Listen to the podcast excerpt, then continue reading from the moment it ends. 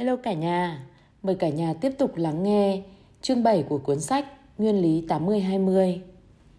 Chương 7 10 ứng dụng hàng đầu trong kinh doanh của nguyên lý 80-20. Phạm vi ứng dụng của nguyên lý 80-20 thì vô cùng. Nguyên lý này có thể áp dụng trong hầu hết mọi lĩnh vực, chức năng để dẫn dắt những cải tiến về tài chính và chiến lược. Vì thế, danh mục 10 ứng dụng hàng đầu trong kinh doanh của nguyên lý 80-20 trình bày trong hình 34 không khỏi chỉ là một tuyển chọn võ đoán. Trong quá trình xây dựng bảng 10 ứng dụng này, tôi có cân nhắc mức độ mà thế giới doanh thương qua cả một chiều dài lịch sử đã vận dụng nguyên lý 80-20 và có kết hợp ý kiến của riêng mình về những tiềm năng của nguyên lý này và những giá trị chưa được khai thác đúng mức của nó. Các chương trước đã bàn đến 6 ứng dụng theo tôi là hàng đầu của nguyên lý 80-20 về chiến lược ở chương 4 và chương 5, chiến chất lượng và công nghệ thông tin ở chương 3, cắt giảm chi phí và cải tiến dịch vụ ở chương 5, tiếp thị và bán hàng ở chương 6. Chương này sẽ tóm tắt 4 ứng dụng còn lại của nguyên lý 80-20 theo bảng xếp hạng top 10 của tôi. 1. Chiến lược 2. Chất lượng 3. Cắt giảm chi phí và cải tiến dịch vụ 4. Tiếp thị 5. Bán hàng 6. Công nghệ thông tin 7. Ra quyết định và phân tích vấn đề 8. Quản trị kho 9. Quản trị dự án 10. Đàm phán Bảng 34 10 ứng dụng hàng đầu trong kinh doanh của nguyên lý 80-20 Ra quyết định và phân tích vấn đề Làm doanh thương thì phải ra quyết định Quyết định thường xuyên, nhanh và nhiều khi cũng không rõ là quyết định được đưa ra đúng hay sai. Từ năm 1950, giới doanh thương đã may mắn được hay là bị ám tài bởi một thế hệ nhà khoa học về nghệ thuật quản lý và những nhà quản lý có đầu óc phân tích, đào tạo từ các trường chuyên về kinh doanh, từ các công ty kế toán và tư vấn là những người khi gặp bất kỳ vấn đề nào cũng đều phân tích thật kỹ lưỡng, thường dựa trên cơ sở dữ liệu, thông tin thu thập thật phong phú và tốn kém. Phân tích có lẽ là ngành có mức độ tăng trưởng mạnh mẽ nhất của Hoa Kỳ trong nửa thế kỷ vừa qua và nó đã đóng góp hỗ trợ đắc lực trong một số những thành tiệu lớn nhất của đất nước này như chuyện con người đặt chân lên mặt trăng và mức độ chính xác không thể tin nổi trong những vụ oanh tạc trong chiến tranh vùng vịnh. Các công ty lớn theo trường phái Anh Mỹ đã lạm dụng kỹ năng phân tích Tuy nhiên, phân tích cũng có mặt trái của nó. Tình trạng phình to của các bộ máy nhân sự mà rất đúng đắn, hiện nay người ta đang phải tinh giản. Tình trạng thừa mứa, những phong trào tân kỳ nhất thời, chủ yếu là do mổ mép của những chuyên gia tư vấn điêu luyện với những con số. Tình trạng thị trường chứng khoán bị mê hoặc bởi những phân tích chưa bao giờ rắc rối bằng đối với những khoản lợi nhuận ngắn hạn bất chấp thực tế, những con số ấy chỉ thể hiện một phần nhỏ giá trị của công ty và tình trạng niềm tin trực giác rút lui khỏi tuyến đầu của nhiều hoạt động doanh thương. Chính tình trạng sau này không chỉ dẫn đến thực tế lan tràn mà nhiều người đã gọi là hội chứng tê liệt vì phân tích analysis paralysis mà còn gây những thay đổi mỗi lúc một tệ hơn ở những người đứng đầu những tập đoàn lớn ở phương Tây. Phân tích đã xua đuổi óc tưởng tượng và khả năng dự cảm y như chuyện đã chuyện những chuyên gia phân tích đã tống cổ ra khỏi phòng tổng giám đốc những con người có tầm thị kiến, giàu trí tưởng tượng bày bổng và biết vận dụng trực giác. Tóm lại, có thể xảy ra tình trạng bạn đẩy một điều tốt đi xa quá và rõ ràng là các công ty Anh Mỹ chưa sử dụng phân tích một cách đúng mực. Khu vực tư nhân thì quá lạm dụng phân tích, trong khi khu vực quốc doanh thì lại quá thở ơ. Điều các công ty lớn cần thực hiện là bớt phân tích lại, còn nếu đã phân tích thì phải cho ra kết quả thật hữu ích hơn nữa. Nguyên lý 80-20 mang tinh thần phân tích vấn đề, nhưng phân tích phải có chừng mực. Hãy nhớ những điều răn chính yếu của nguyên lý 80-20. 1. Chủ trương số ít quan yếu và số đông tầm vào. Chỉ một số ít thực sự đem lại những kết quả quan trọng. 2. Phần lớn công sức không có được kết quả như ý muốn. 3. Điều bạn nhìn thấy thường sẽ không phải là điều bạn thực sự nhận được, vì còn đó nhiều động lực ẩn mình bên dưới tác động đến. 4. Nắm bắt, hiểu rõ cơ chế đang vận hành, điều này thường quá phức tạp và mất quá nhiều công sức mà cũng không cần thiết.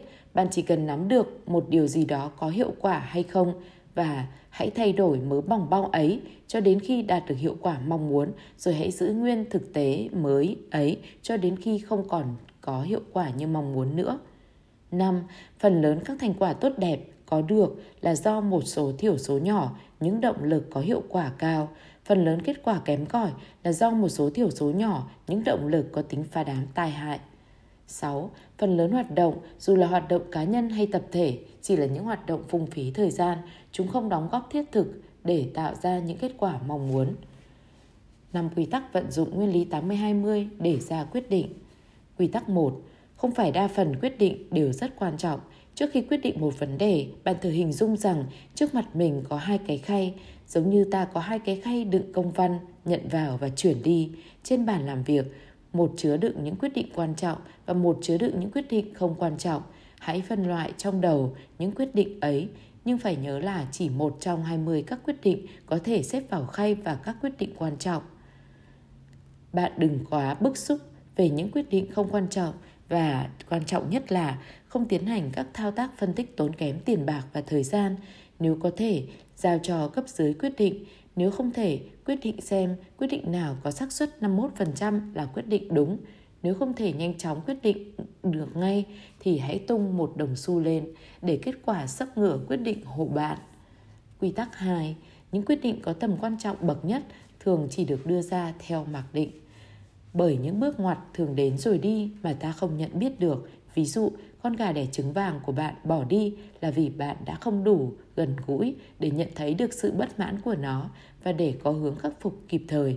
Hay là một đối thủ của chúng ta vừa tung ra một sản phẩm mới giống như chuyện các đối thủ cạnh tranh đã xoái ngôi IBM trong thị phần máy tính cá nhân. Mà trước đó bạn cứ đinh ninh rằng dòng sản phẩm mới đó chỉ là chuyện siêu tưởng và không sống nổi trên thị trường. Hoặc như trường hợp bạn vừa đánh mất vị trí số 1 trong phân khúc thị phần, sản phẩm vì đã không ý thức được rằng các kênh phân phối sản phẩm đã thay đổi. Hay như khi bạn phát minh ra được một sản phẩm mới rất tuyệt vời mà lại bằng lòng với một thành công khiêm tốn, trong khi có kẻ khác lại nhảy vào và chuyện cứ tưởng như đùa, kiếm bạc tỷ từ một sản phẩm tương tự. Hoặc như một chuyện, con ma máy tính làm việc ở bộ phận nghiên cứu và phát triển của công ty bạn một ngày đẹp trời nào đó bỗng nổi dậy và thành lập một Microsoft mới. Khi những chuyện này xảy ra, thông tin thu thập dù có thật nhiều, kỹ năng phân tích dù thật sâu sắc cũng không giúp bạn nhận chân được vấn đề hoặc cơ hội. Điều bạn cần làm là một cảm nhận trực giác và một khả năng thấu thị, đặt câu hỏi đúng thay vì tìm ra câu trả lời đúng cho những câu hỏi sai. Cách duy nhất để có được cơ may khả dĩ nhìn thấy được những bước ngoặt quan yếu là cứ một ngày trong một tháng, hãy đứng ra khỏi mọi dữ liệu và phân tích, rồi đặt những câu hỏi như, một, đâu là những khó khăn và cơ hội chưa được biết đến nhưng có khả năng tạo ra những ảnh hưởng to lớn đang dần hình thành mà trước đây ta chưa hề để ý thấy. Hai, những gì đang tỏ ra có hiệu quả trong khi lẽ ra phải là không hay ít nhất là chủ đích ban đầu không phải như thế. Những sản phẩm dịch vụ nào khách hàng rất ngợi khen nhằm nằm ngoài dự liệu của công ty. 3. Có hay không những vấn đề đi chệch khỏi quỹ đạo mà ta ngỡ đã biết nguyên nhân nhưng có lẽ ta đã lầm. 4. Vì lúc nào cũng có một cái gì đó quan trọng luôn diễn ra bên dưới bề mặt mà không có ai để ý thấy. Vậy thì lần này đâu là điều quan trọng yếu đó? Quy tắc 3. Áp dụng cho những quyết định quan trọng. Thu thập 80% dữ kiện và thực hiện 80% các phân tích liên quan chỉ trong 20% thời gian đầu tiên cho phép – sau đó ra quyết định trong 100% thời gian và hành động quyết đoán như thể bạn đã hoàn thành 100% tin tưởng rằng quyết định ấy là đúng đắn. Để dễ nhớ, có thể gọi đây là quy luật 80-20, 100-100 về thao tác quyết định. Quy tắc 4. Nếu một quyết định của bạn không có tác dụng, phải mạnh dạn thay đổi quyết định ấy càng sớm càng tốt. Thị trường nếu xét theo nghĩa rộng là toàn bộ những diễn biến thực tế có giá trị chỉ báo đáng tin cậy hơn 1 tỷ các thao tác phân tích. Vì thế, đừng ngại đưa ra các thử nghiệm và cũng đừng cố chấp với những giải pháp đang thất bại. Đừng chống lại thực tế thị trường. Quy tắc 5. Với một loạt các hoạt động đang cho kết quả tốt đẹp, hãy đầu tư gấp đôi, gấp tư vào đó. Bạn có thể chẳng hiểu vì sao nó lại có kết quả tốt như vậy nhưng cứ chơi bạo vào vũ trụ vận hành theo một đường hướng nằm ngoài khả năng phân tích của bạn. Các nhà đầu tư tài chính biết luật này rất rõ, phần lớn khả năng đầu tư trong danh mục của họ không đạt được kết quả như mong đợi, nhưng một vài khoản đầu tư siêu lợi nhuận vượt quá mong đợi cho dù chỉ là những mong đợi trong những giấc mơ ngông cuồng nhất đã cứu họ. Khi một hoạt động doanh thương liên tiếp hoạt động không hiệu quả thì bạn có thể chắc chắn là mình đang có vấn đề đâu đó. Còn khi nó liên tục thắng ngoài dự kiến thì chỉ ít nhất hãy nên đẩy mạnh nó lên gấp 10 lần hoặc 100 lần. Trong những trường hợp như thế, thói thường con người có xu hướng an phận trì túc, chỉ những ai chộp được thời cơ, người đó mới gặt được siêu lợi nhuận. Quản trị kho Chúng ta đã thấy ở chương 5 rằng đơn giản nghĩa là chỉ cần tập trung vào một số ít sản phẩm, dịch vụ, hoạt động, quản trị kho cũng là một lĩnh vực then chốt có thể ứng dụng từ nguyên lý 80-20. Quản trị kho tốt theo nguyên lý 80-20 là một vấn đề mấu chốt quyết định có đem lại thắng lợi hay không. Đồng thời nó cũng là một phép thử cho biết một đơn vị kinh doanh đang vận hành một cách đơn giản hay phức tạp. Gần như tất cả các doanh nghiệp đều có lượng hàng lưu kho rất lớn.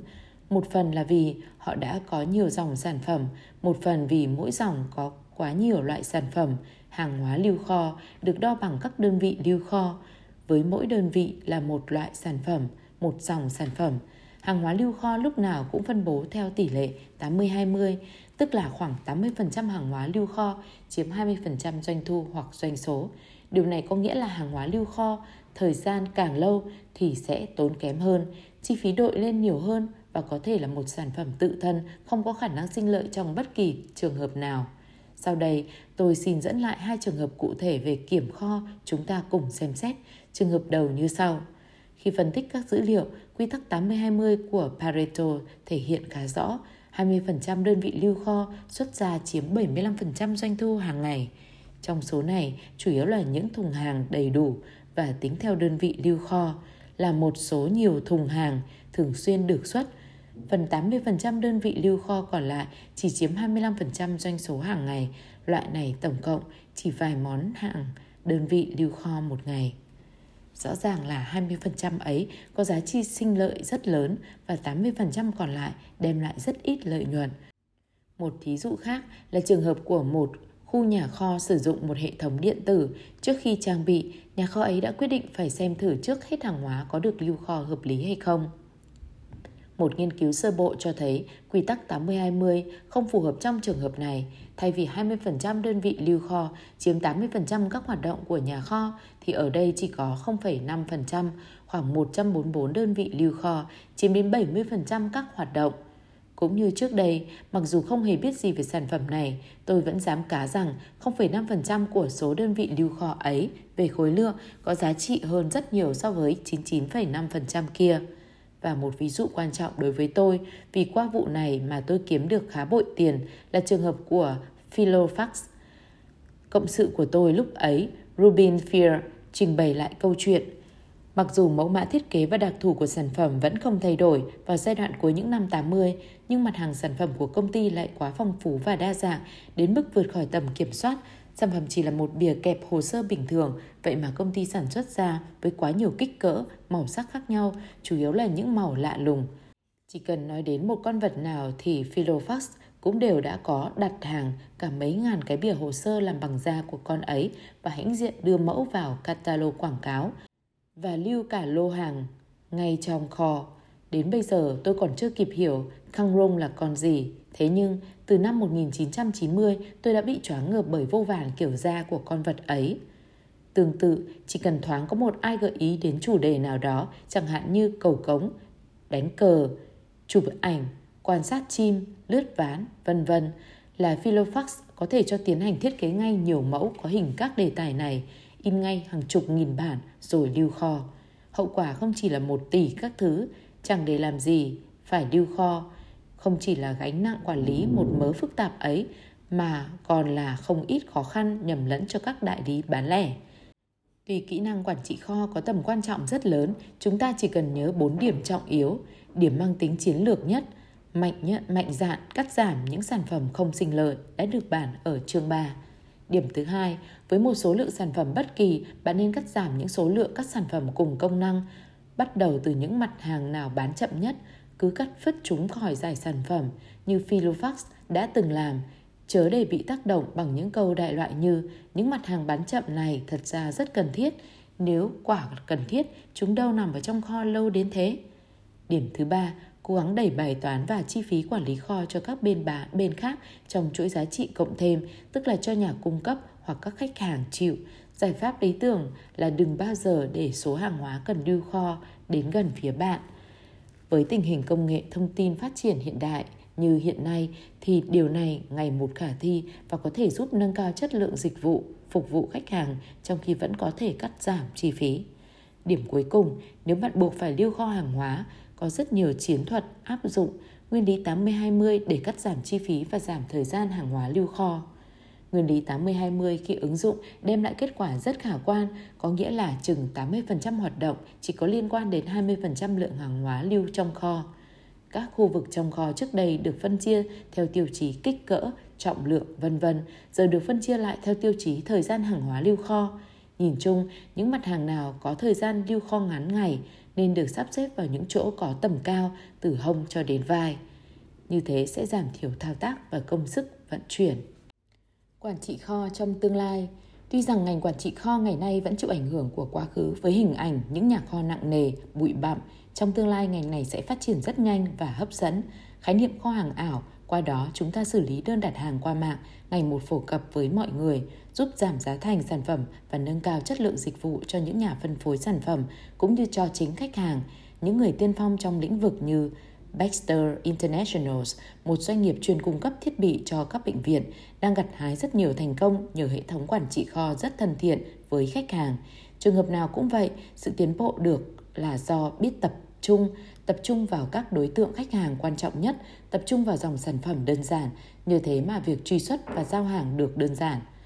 Nguyên lý 80-20 cũng đang sống và sống khỏe mạnh trong một mảng quan trọng khác của một việc tạo ra giá trị doanh nghiệp, quản trị dự án. Quản trị dự án, các cấu trúc quản trị hiện nay để lộ nhiều bất cập, càng ngày càng tệ hơn, thường chúng hủy hoại đi nhiều giá trị hiện hữu hơn là tạo mới, một phương cách để xóa sổ hay thoát khỏi những ràng buộc do những cấu trúc như thế để tạo giá trị cho những khách hàng quan trọng là tổ chức theo dự án. Theo đó, chính những con người năng động nhất trong các doanh nghiệp, từ các tổng giám đốc cho đến các nhân viên cấp dưới, có thể đều không có một công việc cụ thể trong một bộ máy công ty. Nói cho đúng, công việc của họ là làm dự án. Quản trị dự án là một công việc rất lạ lùng, một mặt một dự án thì phải có một nhóm, đó là một cơ cấu xây dựng trên nền tảng tinh thần đồng đội, hợp tác chứ không phải theo từng nấc kiểu quan hệ cấp trên hay cấp dưới.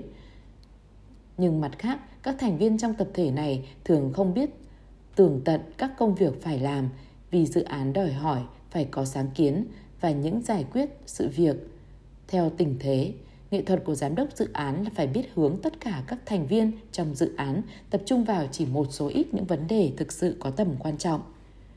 Đơn giản hóa mục tiêu. Trước tiên, bạn hãy đơn giản hóa công việc. Một dự án không phải đơn thuần chỉ là một dự án, vì hầu như bao giờ cũng thế, một dự án sẽ kéo theo nhiều dự án khác. Dự án có thể chỉ có một trọng tâm quan yếu và nhiều vấn đề phụ. Nói cách khác, có thể có 3 hay 4 vấn đề chính cần giải quyết trong một dự án. Chỉ cần nhớ lại những dự án bạn đã tham gia, bạn sẽ thấy rõ điều này.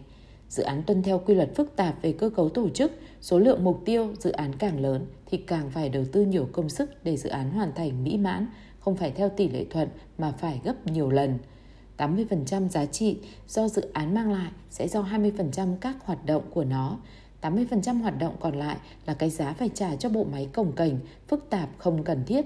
Vì thế, chớ bao giờ tiến hành một dự án khi bạn chưa tước bỏ những vấn đề dườm già để chỉ còn mỗi một mục tiêu đơn giản duy nhất, phải biết tinh giản. Xác lập hạn thời gian biểu nghiệt ngã. Làm như thế buộc các thành viên trong dự án chỉ tập trung vào những công việc có giá trị, hiệu quả cao, khi phải đối mặt với áp lực thời gian, các thành viên trong dự án sẽ xác định và đi vào giải quyết 20% khối lượng công việc có thể đem lại 80% giá trị. Một lần nữa, chính thái độ không dứt khoát. Cứ ôm những chuyện có cũng hay hay vào là nguyên nhân làm cho những dự án vốn có triển vọng rất tốt trở thành những đại họa. Vậy, bạn hãy đưa ra những mục tiêu thật nghiệt ngã về hạn thời gian. Khi ấy, cùng tắc biến, bạn sẽ có được những giải pháp đầy sáng tạo Thí dụ như bạn hãy yêu cầu trong 4 tuần phải có được thiết kế mẫu, trong 3 tháng phải đưa ra được vận hành thử. Những chỉ tiêu như thế sẽ buộc toàn bộ đội áp dụng nguyên lý 80-20 vào phát huy tác dụng của nó. Phải biết mạo hiểm một cách có tính toán. Xác lập kế hoạch trước khi hành động. Thời gian dành cho dự án càng ngắn sẽ dẫn đến một tỷ lệ thời gian càng nhiều được dành cho những hoạch định chi tiết và suy nghĩ thấu đáo. Khi tôi còn công tác tại Bain Company, một công ty chuyên về tư vấn quản lý, chúng tôi đã chứng minh một cách chắc chắn là những dự án quản lý hiệu quả nhất mà chúng tôi đảm nhận, những dự án có mức độ hài lòng cao nhất cho cả hai phía khách hàng và chuyên viên tư vấn, thời gian lãng phí ít nhất.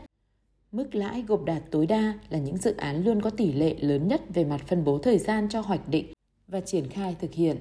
Trong giai đoạn xác lập kế hoạch, bạn phải viết ra tất cả những vấn đề trọng yếu bạn phải giải quyết.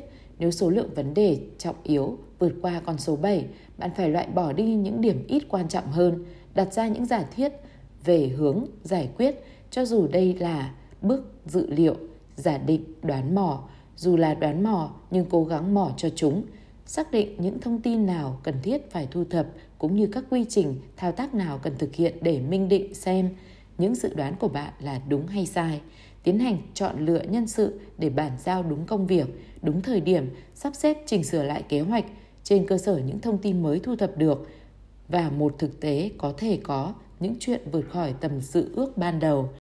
Sau những lúc tạm nghỉ, tạm lắng, phải có thiết kế trước khi tiến hành, nhất là với một dự án chuyên về thiết kế, một sản phẩm hay một dịch vụ, phải đảm bảo rằng bạn đã có được đáp án tối ưu trong giai đoạn thiết kế trước khi đưa vào thực hiện một quy tắc 80-20 khác cho biết rằng 20% các vấn đề trục trặc trong thiết kế sẽ chiếm đến 80% giá thành sản xuất hoặc chi phí vượt dự toán.